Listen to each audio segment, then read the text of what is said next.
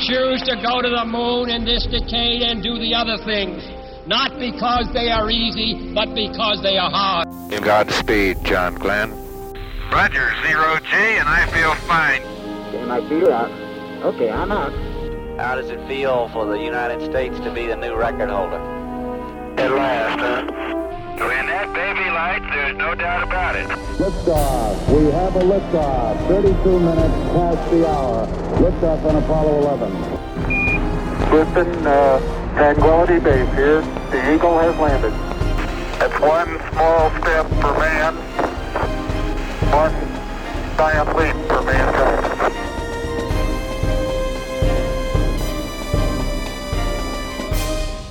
Hello and welcome. This is Michael Annis, and you're listening to episode 271 of the Space Rocket History Podcast. And now, Apollo 13 Free Return. Uh, excuse me, Wally. Roy Neal has been in mission control. Let's listen in. Good. Control in Houston are gathered around the console. They are talking at the moment through the capsule communicator Jack Lousma with astronauts James Lovell and Fred Haise in Aquarius, the lunar module, which is in control of the situation moving toward the moon. Jack Swigert is in the command module. That module, Odyssey, currently powered down, having suffered trouble in two out of the three fuel cells, trouble sufficient to abort the mission of Apollo 13 to the moon and force a return to Earth. A return, however, that will not begin until the lunar module engines are fired up to accelerate the spacecraft, speed it up so that it will go around the moon and then return to Earth. Uh, that burn is expected in about uh, 20 hours and a half, about 20 and a half hours from now. And this means that the astronauts will be returning to Earth a good deal earlier than expected at 142 hours into the mission, 142 hours after they took off. Right now, Aboard the spacecraft, the men are setting power levels. Here at Mission Control, the various support sections are figuring out at what power levels they can operate. The computers are being checked and aligned. The astronauts are looking out the window, checking stars. And that's the situation right now. To repeat, Apollo 13 will not land on the moon. Instead, engines will be burned aboard the lunar module some 20 and a half hours from now to send it on its way back to Earth. Roy Neal in Mission Control. Since March of 1969, when Apollo 9 flew with Jim McDivitt, Dave Scott, and Rusty Schweickart and took the first manned lunar module into Earth orbit, separated it from the command service module, and piloted it away into its own distant Earth orbit, the spacecraft had been the favorite of a moon happy public.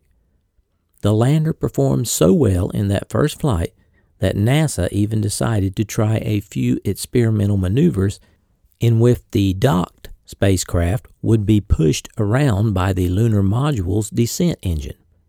After all, you never knew when North American's trusty command module would need an emergency push from Grumman's lunar lander. From Apollo 9 on, no manned American spacecraft had gone to space without a lunar module along. In the previous five flights, Grumman kept three separate crews working around the clock to monitor any flying lunar module. One crew stationed in a room just off Mission Control, one in a support building nearby on the Manned Space Center campus, and one back at Bethpage, Long Island. Grumman also kept an engineering manager available to visit any of the three sites on any given day. Now back to the crisis. After the press conference, Chris Kraft returned to Mission Control. He noticed that the atmosphere in the room had changed dramatically. Things had quieted down considerably at the EECOM station, where the crisis was a command module death watch. It had now become a post mortem. The screen that had been blinking with bulletins from the dying Odyssey had now essentially gone flatline, with zeros and blank spots appearing where oxygen and power readings had once been. Clint Burton and a handful of other technicians hovered over the consoles, murmuring to one another and occasionally glancing back at the screen as if there were still some chance that the expired spacecraft would stir to life. For practical purposes, however, the activity at that console had stopped.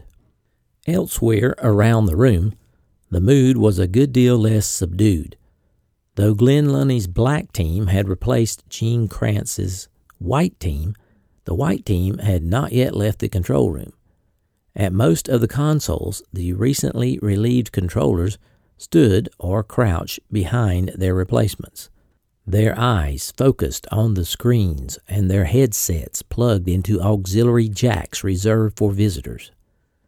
At Capcom console, astronaut Jack Lousma, who, like all Capcoms, worked a three man rotation instead of a four man one in order to minimize the number of different voices on the air to ground loop, was for the most part being left alone to conduct his communications with the crew in peace. But at the other consoles, clusters of people stood at workstations that had been designed for one. The busiest station was still at the flight director's console, where Glynn Lunney was juggling traffic on the flight director's loop, with Kranz pacing back and forth behind him, occasionally summoning various white team controllers over for consultations. As Kraft approached the two flight directors and glanced at the console they were sharing, he could tell that they had their hands full. Above Lunney's monitor was a series of green, amber, and red lights, each connected to one of the consoles around the room. During a launch, the controllers would use these lights to inform the flight director of the status of their systems in the brief but explosive minutes between the time the spacecraft left the pad and the time it settled into Earth orbit. A green light indicated that a controller's systems were operating normally. Amber meant there was a problem and the controller needed to talk to a flight director at once. Red meant that there were grounds for an abort. Of course, after the launch phase was through, these lights became superfluous. But over time, Flight directors had begun using them to help field calls that came in from around the room. A controller signing onto the loop with a question or a request during a flight would often as not be told to go to amber, so the flight director could contemplate the problem without forgetting to call back with an answer. On Lunney's console, half of the more than two dozen lights were now amber and as the flight director himself signed on, he was about to bring the rest of the controllers online. Okay, uh, I'd like to get everybody up here a minute. Uh, retro guidance, control, TelMU, GNC and EECOM and Capcom, INCO and FAO. Is everybody on the loop? Give me an amber, please. The green lights on Lunney's control console flashed off immediately, and the amber ones flashed on with the exception of the retro officer who was involved in a discussion with his back room. Retro, you up? Guidance, get a retro up in the loop, will you, please? Uh, look, uh, as I see it, we got a number of things to do. No big hurry right now. Uh, we got to maintain calm here, of course, with the LEM. But we need to see what we need to do about setting up a PTC attitude and an arrange in a control mode, and what that means relative to the AGS and the pings configuration uh, as to powering AGS down, etc. Now, control, you're working that problem, right? Roger. Uh, uh, and I'm proceeding now, just staying put until we get that whole story put together. And how long is it going to take you, do you think, to come to some conclusion on that, Hal? I don't have an estimate right now, Flight. We're trying to get it to you. About an hour? Yeah. All right, now, so so we'll just stand by on that. We are interested, though, in this also from the point of view of the power configuration. Uh, uh, TelMU, I assume that you're working out all the consumable options, and as soon as controls got a mode here, you're going to be able to lay out a power profile to tell us where we stand on all your O2 and your water and water. your power, right? Or oil cost. But can you say something generally now? Generally, we can come all the way home at 25 amps, right? On the LEM? Uh, not with this uh, water usage right now, Flight. No, but if we go down to 25 amps, oh, that'll help us, won't it? Oh, I see what you're saying. 25 amps, not much. No, it's not going to help us that much, Flight. Okay. Well, uh, what do we have to get down to? For example, Stand by. I think it's about 15 amps or so. From the point of view of the water, then we gotta get down that yeah, low. about 15, I think. Can we do that in the life support com mode? Say again, Flight. We could be at 15 amps in the life support com mode, could we not? That's affirmative. All right. Now, well, you need to figure out something also for your CO2 scrubbing, right? Right. And and EECOM needs to know how he's going to do that over in his vehicle if we have to get into that. I got a note up here that I don't quite understand. It says LEM LIOH is 48 man hours, and that doesn't sound quite right to me. That's on the the cartridge. Stand by. We'll get you consumables. Right. On it. But uh, tell me, I'd like some people to start running consumable profiles out, making a couple of different assumptions, and not standing by waiting for everything. And and, I, and please have somebody run it out grossly, you know, so that we continue to have at least a story, even though it's not the most accurate one. You can continue to refine it as you go along. Right. But I'd like to uh, relatively soon here get some idea how we stand and what we're boxes we're running into and when we got to start deciding things. Okay. Welcome. Okay, does anybody have anything else uh, besides those areas that they want to bring to our attention right now? Uh, in flight income. Yes, Inco. If we can get that changed over, we can get some tracking data for FIDO, we hope. If you'll let us drop the uplink and the downlink from the LEM for about 25 seconds. And, uh, uh, and then reestablish it? Right. Okay, We'd like you to alert the crew that they're not going to have contact for a few seconds.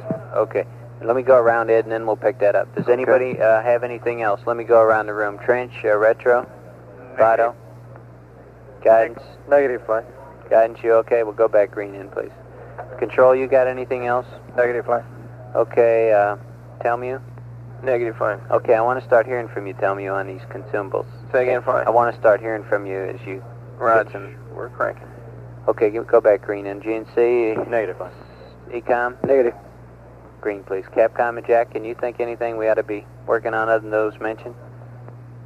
I didn't get all you mentioned, but are we uh, working on bringing the AGS up? Yeah, that's uh, a possibility, you know, Well, we as to whether we ought to do that for the PTC and, and do what Tom suggested here. Well, we could bring it up and have it there, and uh, it'd be a good idea to I make don't- sure it's working. Yeah, uh, I just don't want to use any more power right now or any more water. Okay. Uh, as soon as we know a little more about what we really ought to do, then we'll proceed to spend the consumables to do that. Anything else that you can think of? I'd like to have a little uh, more information upon the uh, cruise trajectory with relation to the moon that we could pass up. Yes, Might make it and uh. Inco uh, is going to, at the end of this go around the room, we're going to ask the crew to stand by for about 25 seconds of, uh, of uh, com loss while we do some reconfiguring in an attempt to get tracking on the LEM. Okay? But uh, uh, we think they're still close. Fido flight? What, flight? what closest approach uh, are you estimating now on the LEM? Uh, still looking at about 60 miles, flight. We're still looking at 60, Jack. 60 miles. Yeah. And uh, And this com thing we're going through is to try to reestablish tracking on the LEM. Right now we don't have tracking. Okay. okay, thank you. Uh, you can go back green then if you will. Okay, Surgeon, you have anything? Yeah, two things. We're figuring, uh, looking at this CO2 problem uh, with you.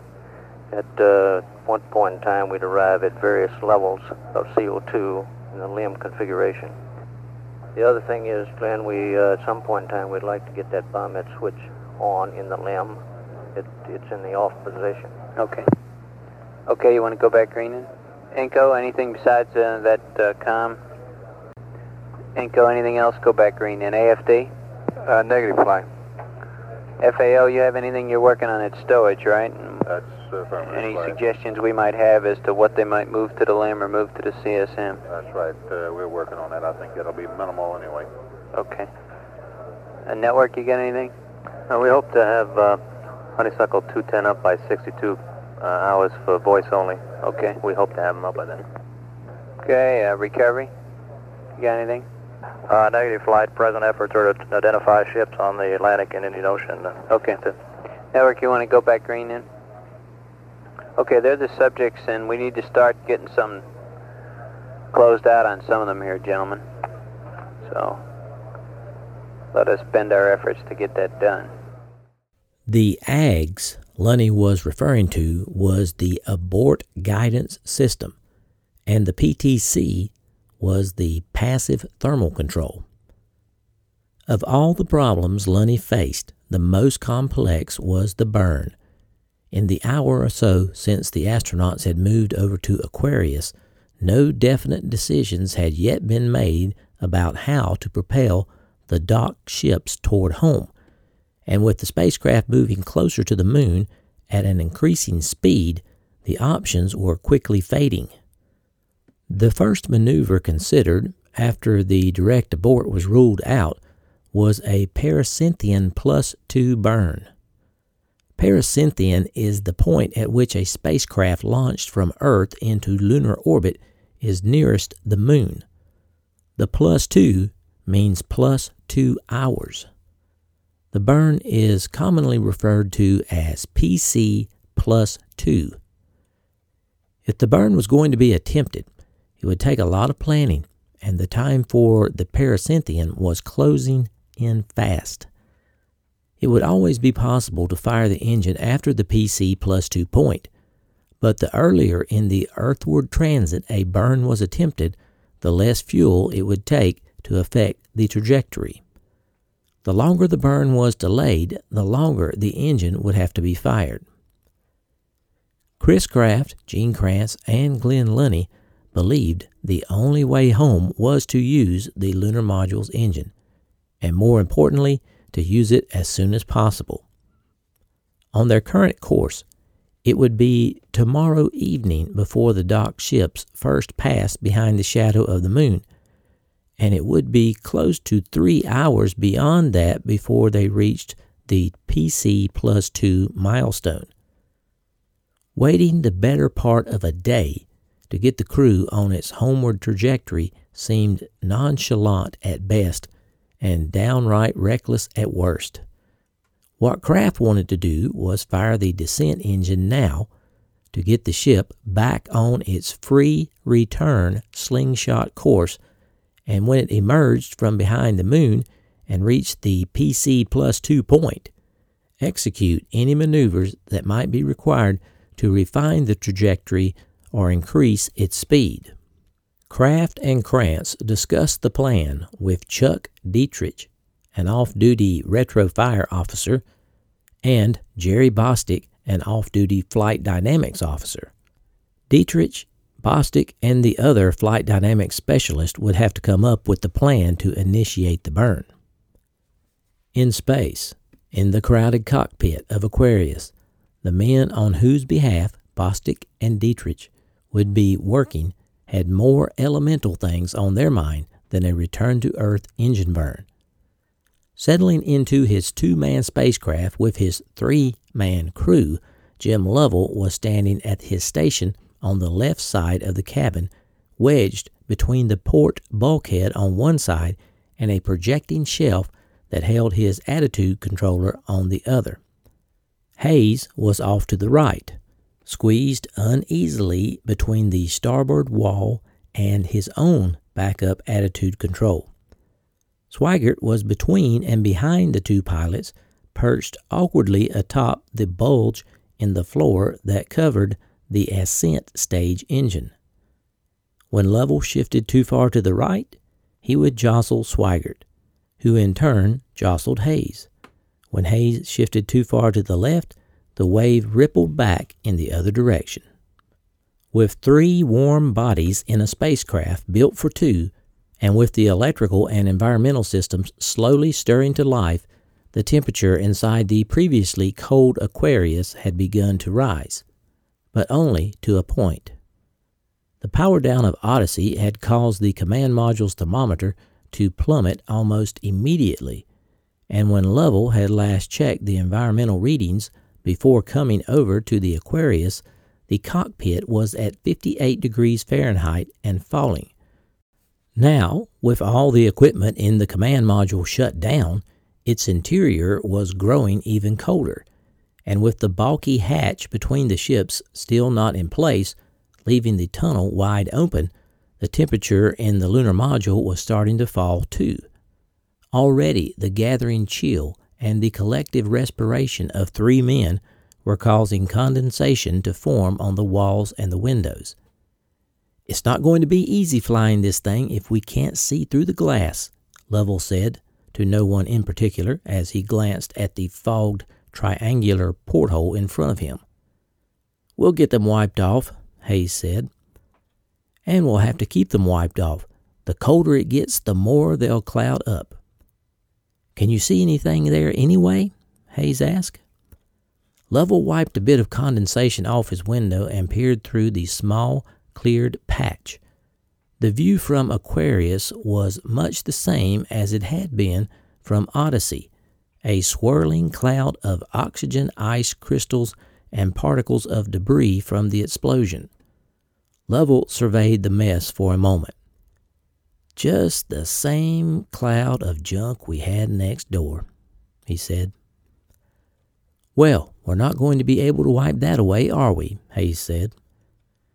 You know, Lovell said, turning to Swigert, it's getting cold in here. It's going to be freezing in Odyssey. We may want to bring some food and water over before it's too late. Do you want me to get it?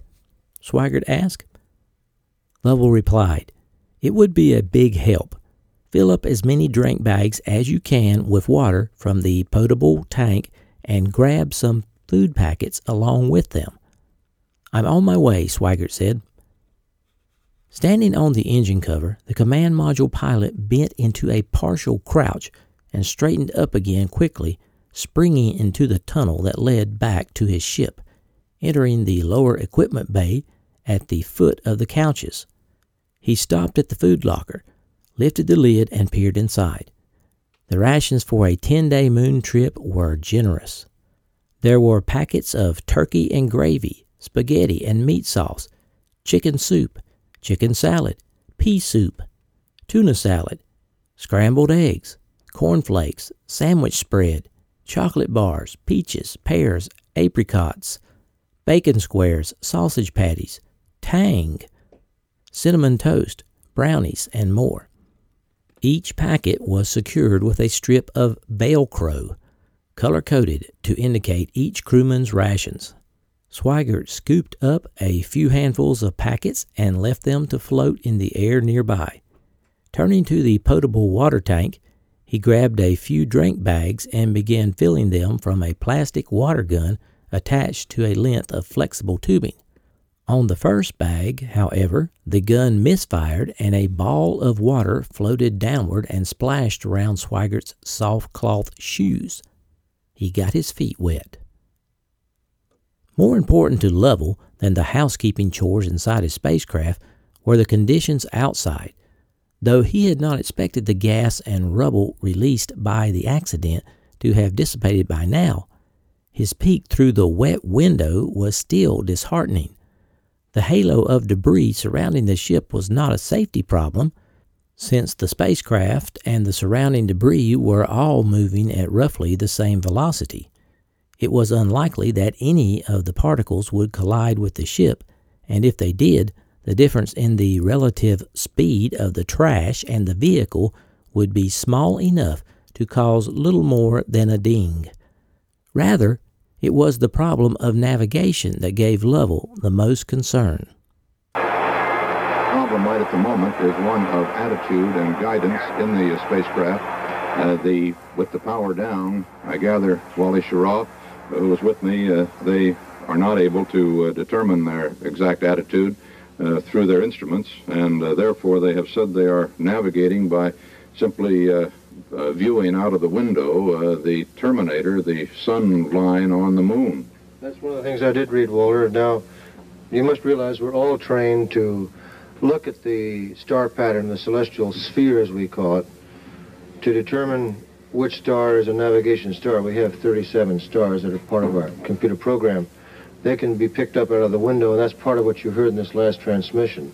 So a, a crude attitude can be obtained initially with the stars. Then we have a uh, device in the vehicle, be it the LEM or the command module. In this case, of course, they're using the LEM, to look at a known star. And that data can be transferred from a little optical sight. Kind of fun. I developed that back in Mercury days. Uh, to determine their attitude celestially, which is the inertial attitude we talk about. Now, if the LEM computer works properly, they can attach uh, the same star by moving the LEM, the whole combination, the LEM service module, command module, with the LEM propulsion system attitude control to get a fix. Now, the reason that they need that attitude so precisely is to fire the engines. Yes. Uh, they have to be fired with them in the right attitude, or, of course, the thrust is in the wrong direction. They go off in the wrong Now, direction. this is all within the capability of the computer program.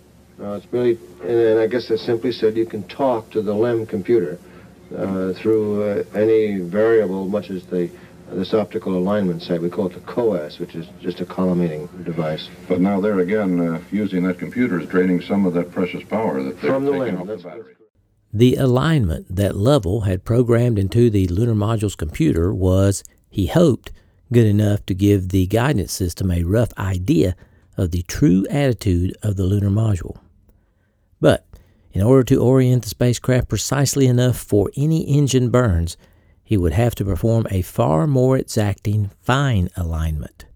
This procedure required the commander to recognize particular stars in particular constellations outside his window and adjust his guidance platform by taking sightings on those stars with his Alignment Optical Telescope, or AOT.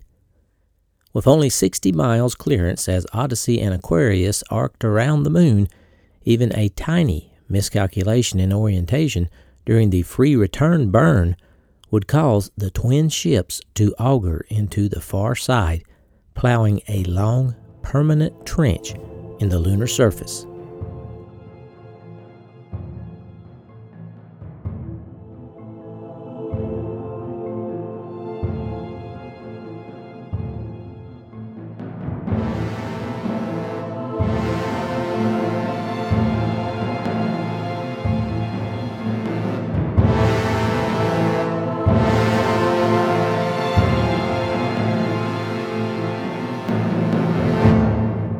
Salutations from Sheboygan, Wisconsin.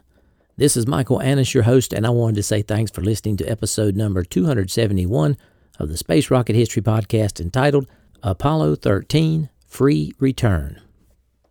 I hope you enjoyed this episode. It was a pleasure to bring it to you.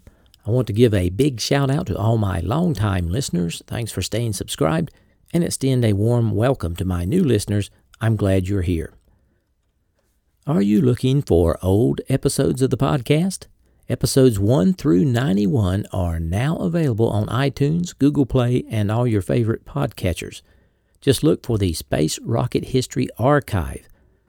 I'll try to get some more up next month with the goal of catching up with the main podcast RSS feed. But if you just can't wait until that occurs, all of the episodes are available on the homepage, spacerockethistory.com. Today, we salute the shuttle level donors. There are nine so far this year. Shuttle donors contribute $70 or more during the calendar year.